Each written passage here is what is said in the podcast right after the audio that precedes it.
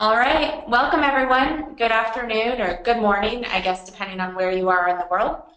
My, my name is Hannah Shane, and I'm the Director of Marketing here at Cloud Elements, and it's my privilege to be your host for today's talk show. First of all, thank you for joining. I know that we have busy schedules, and we appreciate you carving out some time today to spend with us. The intent of today's talk show is to introduce you to two of the world's leaders in finance API integrations, Intuit and so regardless of whether or not you are familiar with Cloud Elements, we do API integrations, by the way, we hope to provide you with some valuable tips and tricks from two of my friends in the finance realm. Before we jump in, um, the theme of the talk show today is AMA, which means Ask Me Anything. So feel free to submit your questions in the GoToWebinar console in the questions box, and we'll do our best to answer any and all questions throughout the event. If we're not able to, we'll certainly email answers to your questions as we receive them. One quick side note, this is our only slide for the day. So the purpose is to really just provide a visual for you to see who's speaking on the line, and we'll intentionally be using the recording as an audio-only podcast after the event. Feel free to just listen from here on out. So with that, I'd like to introduce today's speakers. First up is David Leary. He's the Senior Developer Evangelist at Intuit QuickBooks. And David, he's a small business ecosystem evangelist at Intuit and an innovative force in the small business accounting world. His business sense, vast technical knowledge, and domain expertise has helped bridge the gap between developers, small business owners, and accountants.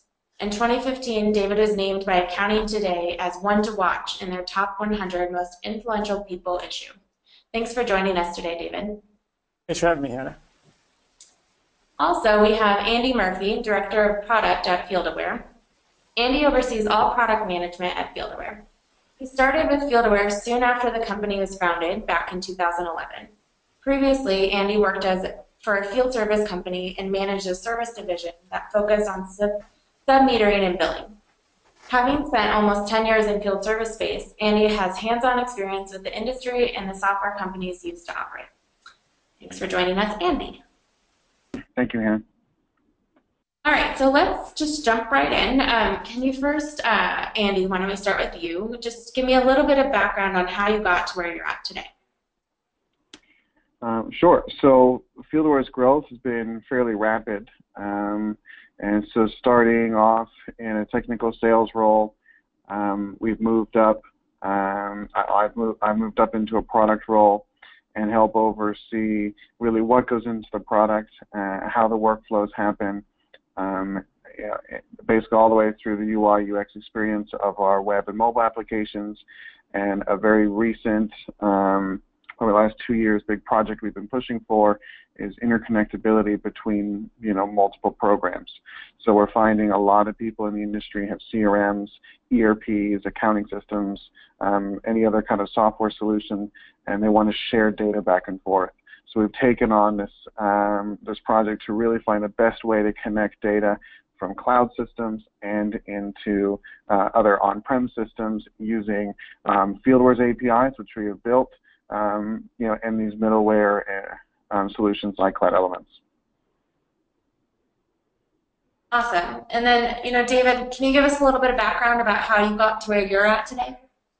Yeah, I mean, uh, I've been into it about 20 years. I actually started out doing tech support for our DOS product, so QuickBooks DOS. So I watched that transition to go from like DOS to Windows and then through the QuickBooks Windows side. I mean, I, it came up through tech support. I got into product quality assurance, product development, product management. I've done some marketing, a little bit, a little bit of everything, which is actually why I, you know, I've, I've talked to accountants and small business owners and developers. And now this like latest change, right, which is really the change from desktop to cloud, right? And with cloud uh, came this world of APIs and uh, apps and marketplaces, and that's really where my role is now. Is I'm kind of focused on that that full ecosystem of all the pieces working together. Nice. So, um, Andy, just to jump back to you, I know that some of us on the line, we might not all be familiar with what FieldAware does. Can you just give me a quick background on what, what FieldAware does? Yeah, absolutely. Sorry. So FieldAware is a field service management uh, tool. Um, so the market, you know, is, is kind of c- claiming it as an FSM, field service management. We take anybody's work order processing and digitize that. Um, most common example would be some plumber, electrician, HVAC technician that is doing jobs out of the office um, that needs to be dispatched to a location, record his work, and send that data back into the office. We digitize that. So we have it in a cloud-based um, solution, so you access it just through a web browser. And then we have native phone applications that the technicians use that are streamlined and maintained just for those technicians' purposes, uh, where they get the job that they need, they fill in their information, hit complete, and the back office is instantly updated with them. They can process uh, for invoicing or you know whatever other workflows they've got behind the scenes. Okay. And as you describe, you know, some of the different aspects of um, field service, what naturally comes to mind for me is nowhere near APIs. So I'm kind of curious to hear from your opinion. You know, why has the FieldAware API uh, been so valuable to your business? Yeah, I think that's fair. So yeah, I mean, field service definitely used to be, you know, um, I, you know, I'm in a big, a big truck. I've got my clipboard and pencil. Someone gave me my route for the day, and I'm just, you know, going one job at a time. Um, but really, the industry is going through kind of an overhaul and going much more digital. Um, and it's probably the fastest moving industry or sector going digital at the moment. You look at all the top tier companies, Microsoft, Amazon, um, yeah, all of, all of those big shots are, are investing in the field service space um, because they know that's where the data is. It's, it's I think it's a nine billion dollar market. Um, so really, what we're seeing is people are trying to optimize their workforce. Uh, right now, the technician is the most valuable resource, and they're actually uh, dwindling because you have a lot of people retiring. So how do we get young, relatively inexperienced workers to have the best information, first time fix, um, and be as efficient as possible so we can get as many jobs and as many customers back up and running, fixed, installed, whatever the whatever the project is, done as quickly as possible. And that reduces a lot of costs, but also increases revenue um, pretty dramatically when, when done from a paper system to you know to an automated system. And David, you know, I'm sure that a lot of the, the average business users that are using QuickBooks are not quite familiar with um, the QuickBooks API. So I'm curious, from your opinion, what why is the QuickBooks API so so strategic and valuable to your business? So I think uh, really build off of what Andy was saying. Like, so field service is just this amazingly uh, growing fast business model that's just being changed by cloud, right? Everybody wants to be connected.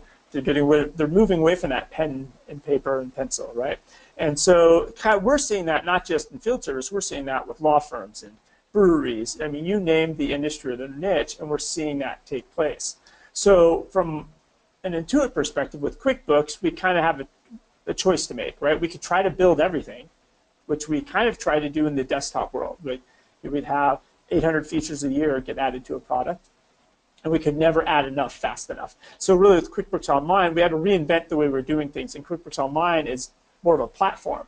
So the APIs are enabling developers to build the right solutions. So Andy could build FieldAware for field service companies, and then that can send the accounting data to QuickBooks through the API. So the API is kind of the plumbing or the uh, the grease between the two.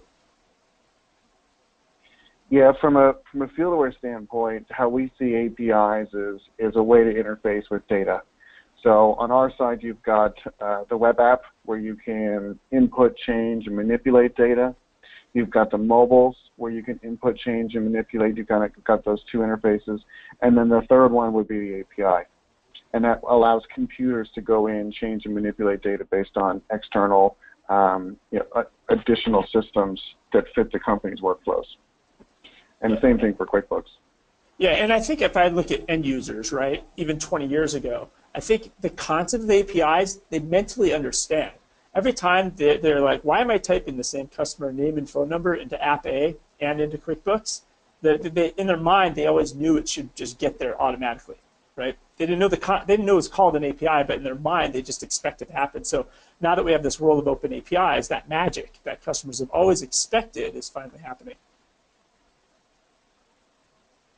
That's a good lead into my next question for you, Andy. Um, how do you go about letting or you know deciding for your product or your application which applications you should offer as pre-built integrations within your within your app versus letting other developers write directly to your API versus you know pointing them to an externalized integration service where they can go and set up and configure the integrations on there.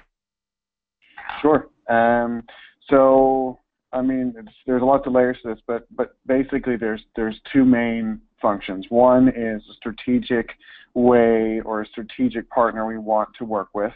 Um, you know, so whether it's from uh, from a sales angle, you know, we have a lot in common, so we can share businesses.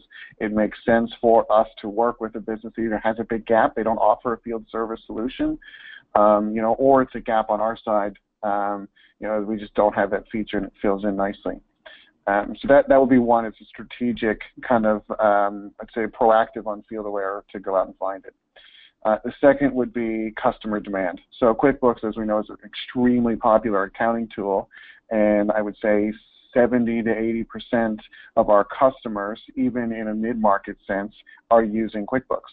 Um, so, you know, while we might not be sharing customers directly with QuickBooks from a from a business level, we're getting so much business just because people are using QuickBooks. Um, so there was a large demand that we went out and, and, did that for. And since there was that large of a demand, we wanted to build it for ourselves. So we could make sure it was, uh, you know, we, it was a it was a standard product. It was stable, well built. Uh, we could maintain it, and and also, you know, manage any updates from QuickBooks or FieldAware side.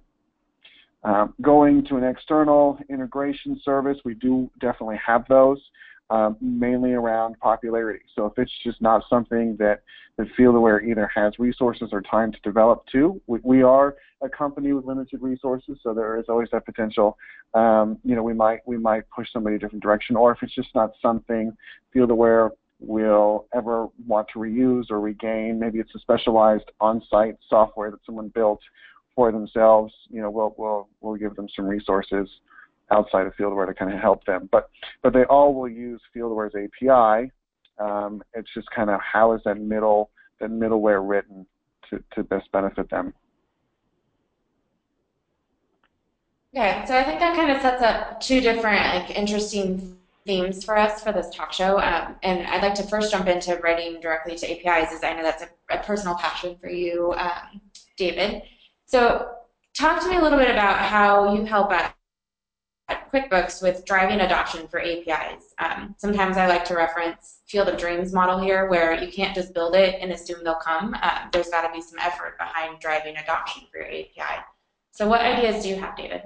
Yeah, I think if you're if you're you have a, a product and you're trying to build APIs, you obviously have to get people to use them, right? Sometimes it's it's a given. The customers are demanding it. Hey, I want to see an integration to QuickBooks, right? And the, you're going to hear it from the customers, or the customers can demand it. But other times, like you, if you have your APIs, you, you have to uh, kind of sell the dream, right? Like, hey, if you integrate, you're going to solve your customers' problems better. You're going to solve our customers' problems better. Um, we've seen a lot of data with QuickBooks. If somebody integrates and adds an app let's say they add FieldAware, connect that to QuickBooks, they stay a customer of FieldAware and QuickBooks longer. So sometimes if you have an API, you also have to kind of make those business cases to developers, right? So they see why they should integrate with your API versus somebody else's API. And maybe more specifically, what's some of the support that you offer to other developers when they're trying to learn about the QuickBooks API? Yeah, so I think that's important. You can't just create an API and just throw it out there. So you have to have documentation. So on our developer site, developer.intuit.com, we have all, everything fully documented. We offer a sandbox for developers. We offer an API Explorer for developers.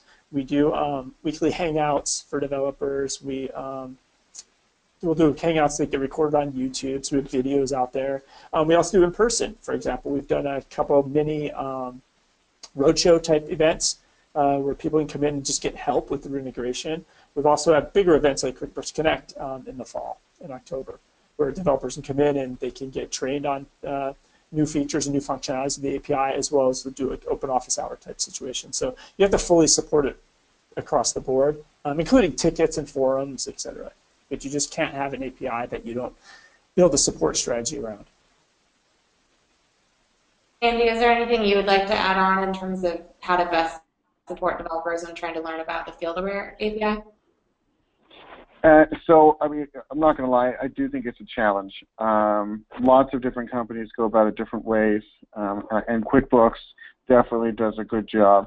Um, you know, sometimes all those resources just aren't available, though. Um, so things you know that that has done is we've created a really detailed catalog of our API.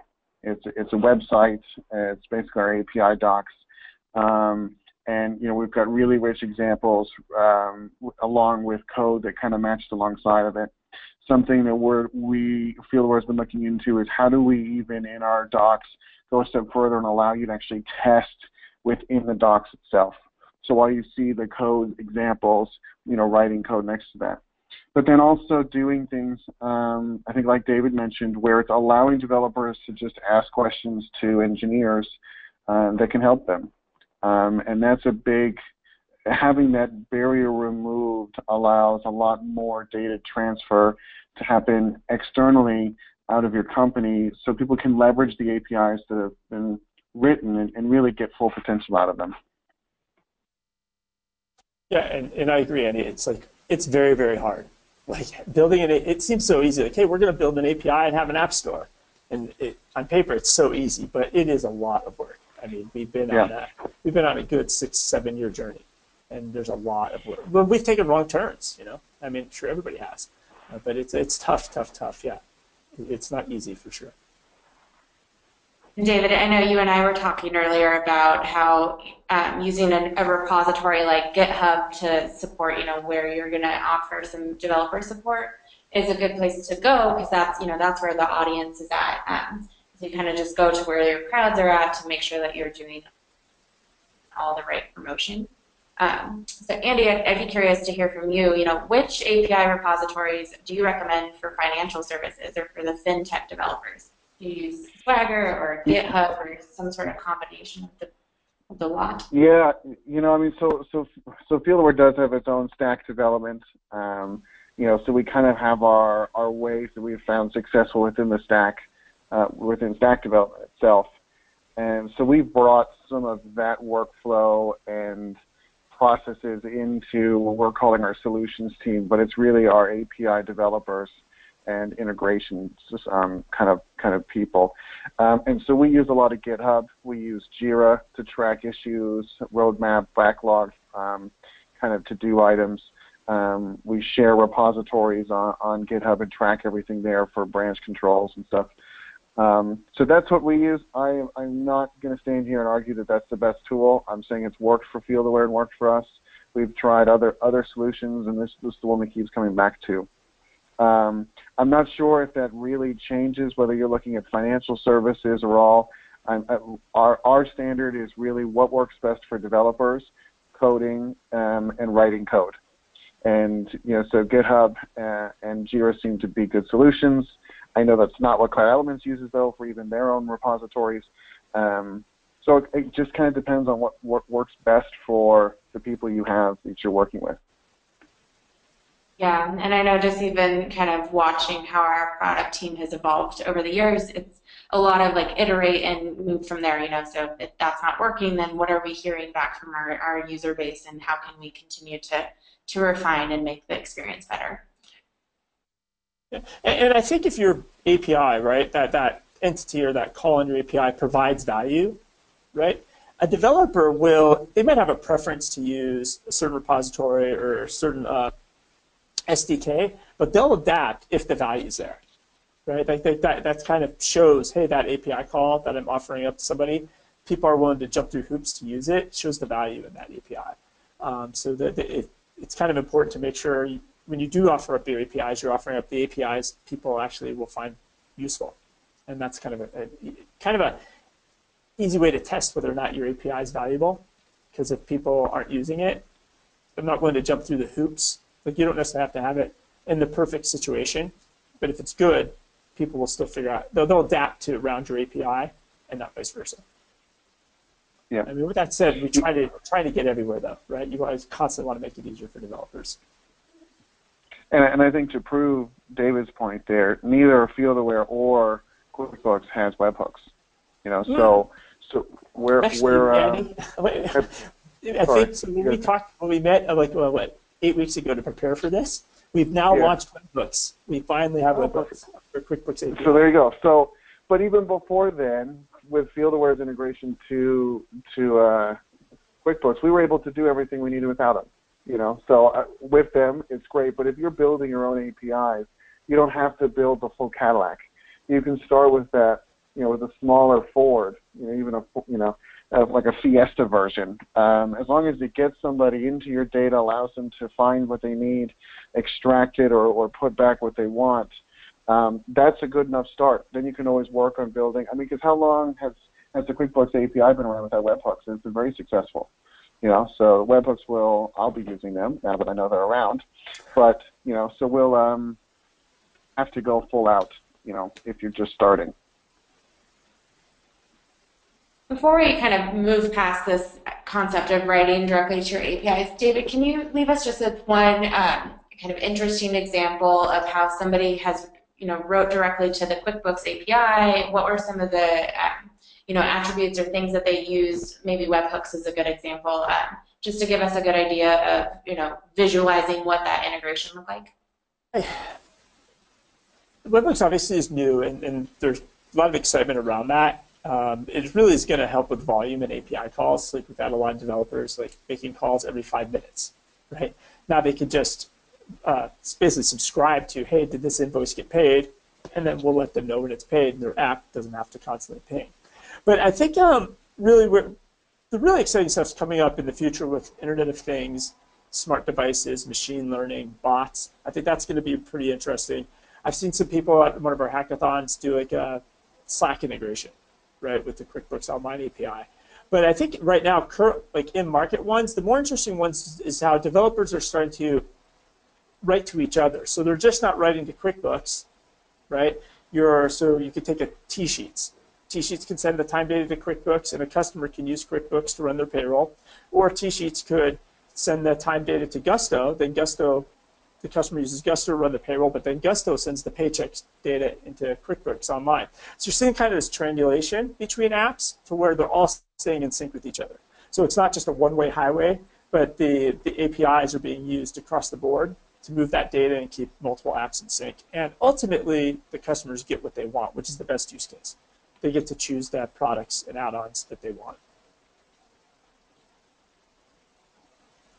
All right, let's shift focus a little bit to the consumption side of APIs. Um, so, you know, where's a good starting point, Andy, when you're considering how to make your API more consumable for the non-technical user? Making our APIs more consumable for a lesser technical person. Um, so that's challenging because APIs really require someone that knows what they're doing to to some point. Um, but at the same time, APIs don't have to be over complex. Um, so our API um, is a RESTful JSON. It's, it's a RESTful API with JSON payloads, uh, and really, as long as you can as long as you're pretty proficient on a computer, anybody can really read a JSON payload. I mean, it's pretty straightforward, the data that comes out of them. Um, things we're doing to make our API more consumable would be, you know, allowing better parameters. So if I'm looking for a customer, allowing allowing the search to happen easier um, or, or more comprehensive. So instead of just searching on the name, search on all the fields, custom fields, email fields, um, company name fields, kind of everything. Um, so that's some of the work FieldAware is doing. We're, we're also, um, you know, allowing more data to come back. So if I'm calling a customer object, um, the customer object will have associated, uh, will be associated with locations and context, and allowing some of that data to come back with just a, a, a customer poll by default even though it might not be hosted at the same area. So sometimes it's just making the API return data that, that might not be technically in the right spot, but for the user, I know the user is always going to be looking for this, so just returning that is kind of more of a default value. And so, Andy, just to also kind of expand on, you know, what you make that experience look like for the end user. Um, what kind of work has been done to, you know, like almost overlay a UI, UI on top of that API? That way, you know, your field service agents that are out out on the truck and they're just trying to connect their invoice from FieldAware to QuickBooks. How, how does that experience look like, and what what are they what are they using as the API, but maybe they don't know? Uh, yeah, so so from a field service with the mobiles, really the mobiles, the way FieldAware is architected, the mobiles go right into our web app component. So our web app really is a single source of communication, even for the the mobiles, the web, and the APIs. And what that does is it allows somebody to really build the integrations into an API. So we've got a customer that um, they will schedule a job through the API. The API creates the job and dispatches it down to a, a guy in the field without so no human interaction there in FieldAware. The guy on the mobile will receive the job. So and that's really an API generated automated job. He'll go in, edit, take pictures, modify the notes, put in his time, and when he's done, it sends into FieldAware, and then through the API again, um, there's something that kind of you know claws through the data, finds what a completed job, and syncs that back into the customer's Oracle system. So FieldAware on the web component is never touched. The API creates jobs, the mobile updates the job data, and then the API picks up once it's done or once it's hit a certain trigger and feeds all that data back into Oracle all automatically. So the mobile user, you know, really was fed automated data entirely, and then everything's updated back into that Oracle ERP accounting system. So, David, is there any you know trends that we can look forward to on the QuickBooks side um, for making the QuickBooks APIs more consumable? I mean, I, I think right now, like we're RESTful API, we use JSON. I think from a, a true developer, like a developer, right, can consume our APIs. They're pretty consumable, I think, from a developer standpoint. Somebody like Andy can consume them, right? But I've always had this thought that there's like this concept of the, the non-developer developer out there. And so this would be like the person that really knows Salesforce and they can just set all the preferences and they can tweak Salesforce and they can build kind of an app within Salesforce, right? Or we had a product at one time called QuickBase. And I so what we're seeing is accountants. So there's accountants that really maybe they're they have a engineer brain, right? But they don't have the actual true coding skills. And so you're seeing them build on other platforms so they're able to use Zapier and do different zaps and, and move things around from the API of QuickBooks even though they're not touching the API directly, they're consuming it, right, in a custom type of a fashion and moving data from via Zapier to other apps they may want, or they'll use an app like Method CRM, which is super, super, super deep integrations with QuickBooks Online, and then but it's super customizable, so they can, an accountant can build like this really customized solution for their end user. And ultimately, they're making API calls to QBO, QuickBooks Online, and they're but they're not actually writing the code to do it. And I think that's that. That the easier we make, the easier it is for developers to true developers to integrate with our APIs, the easier it'll be for end consumers to or end users, these quote unquote non-developer developers to consume it. Because I think these apps like Zapier and Method CRM, et cetera, will keep showing up on the market more and more. And what are some of uh, the new integrations or existing integrations that your customers are asking for um, and expecting to be able to connect FieldAware to? Yeah, so there, there's a big, I'd say, shift in market moving to the cloud. Um, and, you know, a good example of that is is SAP's recent recent purchase of NetSuite. So SAP is this big, massive, premise-based, you know, ERP, do everything solution and they just bought one of the largest ERP 100% cloud companies. Um, so it, it, it, our our world is is we love to stay in the cloud, and we're seeing more and more things being moved to cloud. QuickBooks is a great example. You, you, I mean, the QuickBooks was always a big desktop program, and and now they're offering and and really driving the cloud, um, the cloud platform that they've built. SAP is doing the same thing. Uh, is doing the same thing. Microsoft is slowly closing, you know, like Great Plains, which was one of their old on-prem solutions forever. They're pushing for the AX and the dynamic stuff, all which is mostly now in the cloud. So we're seeing a ton of migration of old prem solutions pushing into the cloud. Um, and with the cloud, the APIs, at least that are being written today, are very easy to integrate with. Um, a lot of them are in RESTful. No longer dealing with SOAP and .NET stuff. Um, a lot of it's been normalized as they're rewriting these, uh, you know, a lot of these new systems.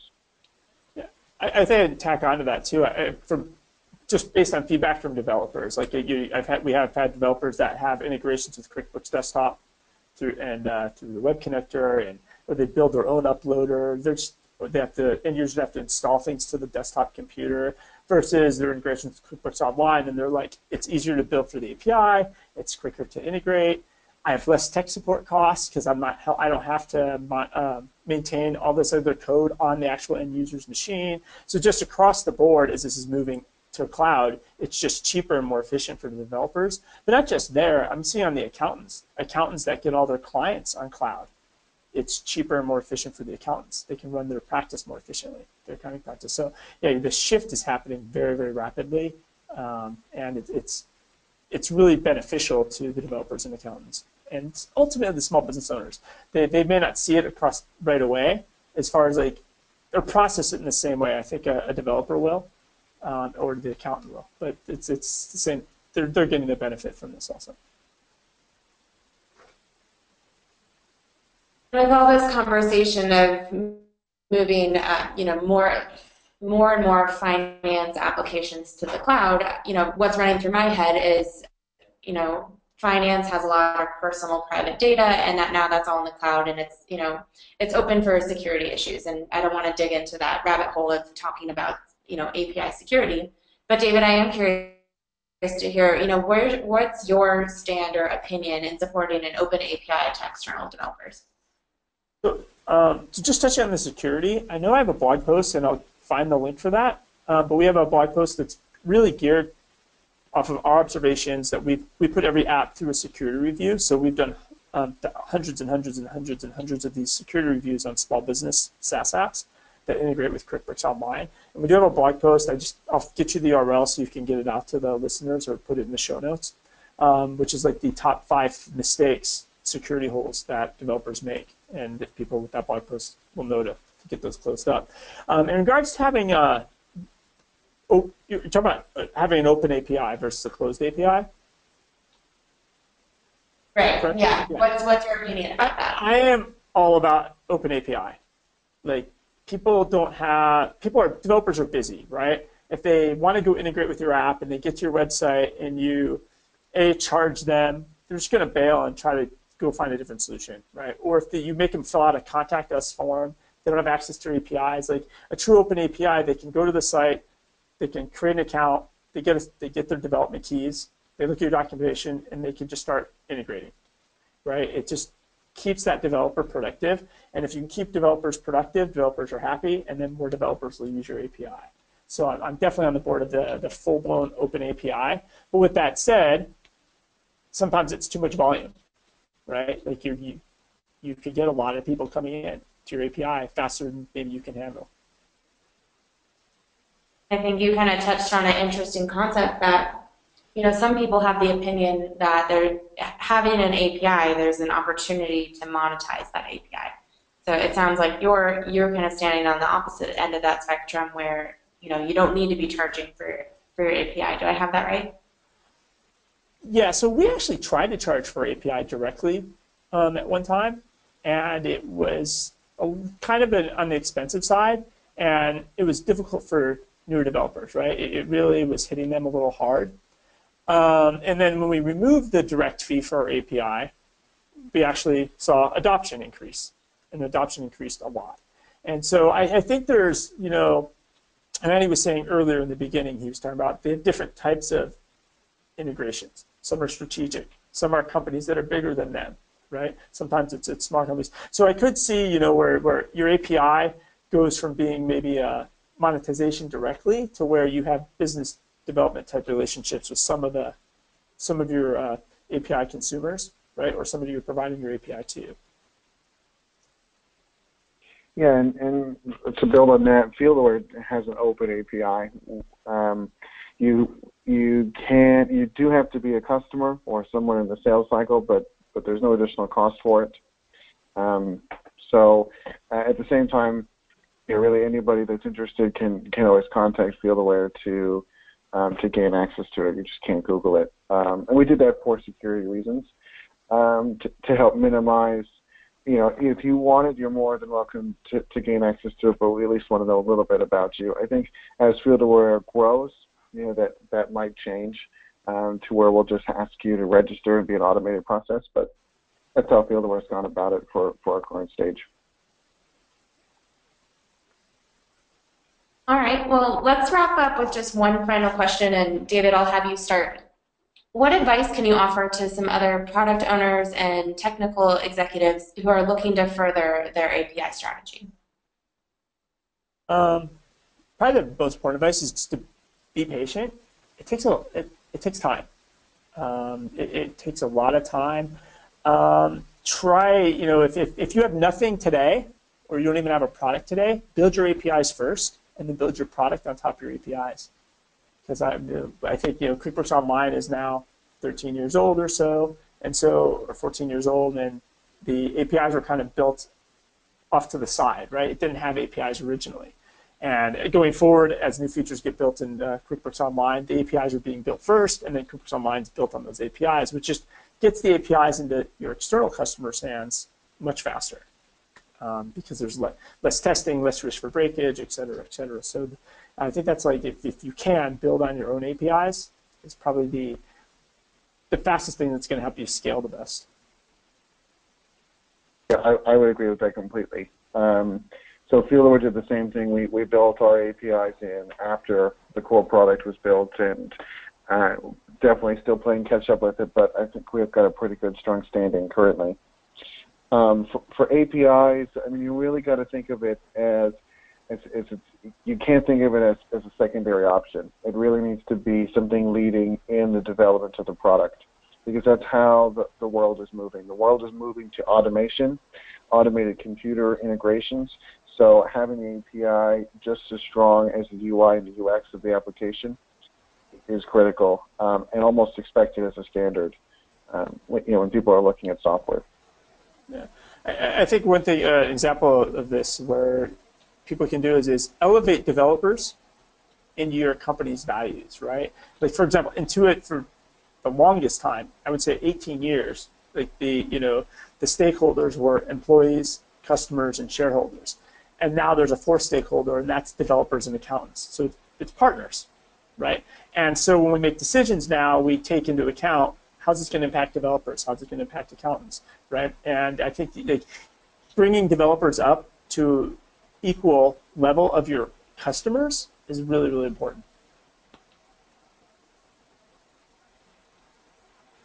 Well, David and Andy, thank you guys so much for joining me today. I think it's been a really interesting talk show, and um, we're glad to have you. So with that, we'll wrap everything up. Um, thank you everyone for joining. The recording will be available soon at the same registration link that you used to sign up. And um, thank you guys for joining. Awesome. Thanks, Thanks so much, Hannah. See everybody later.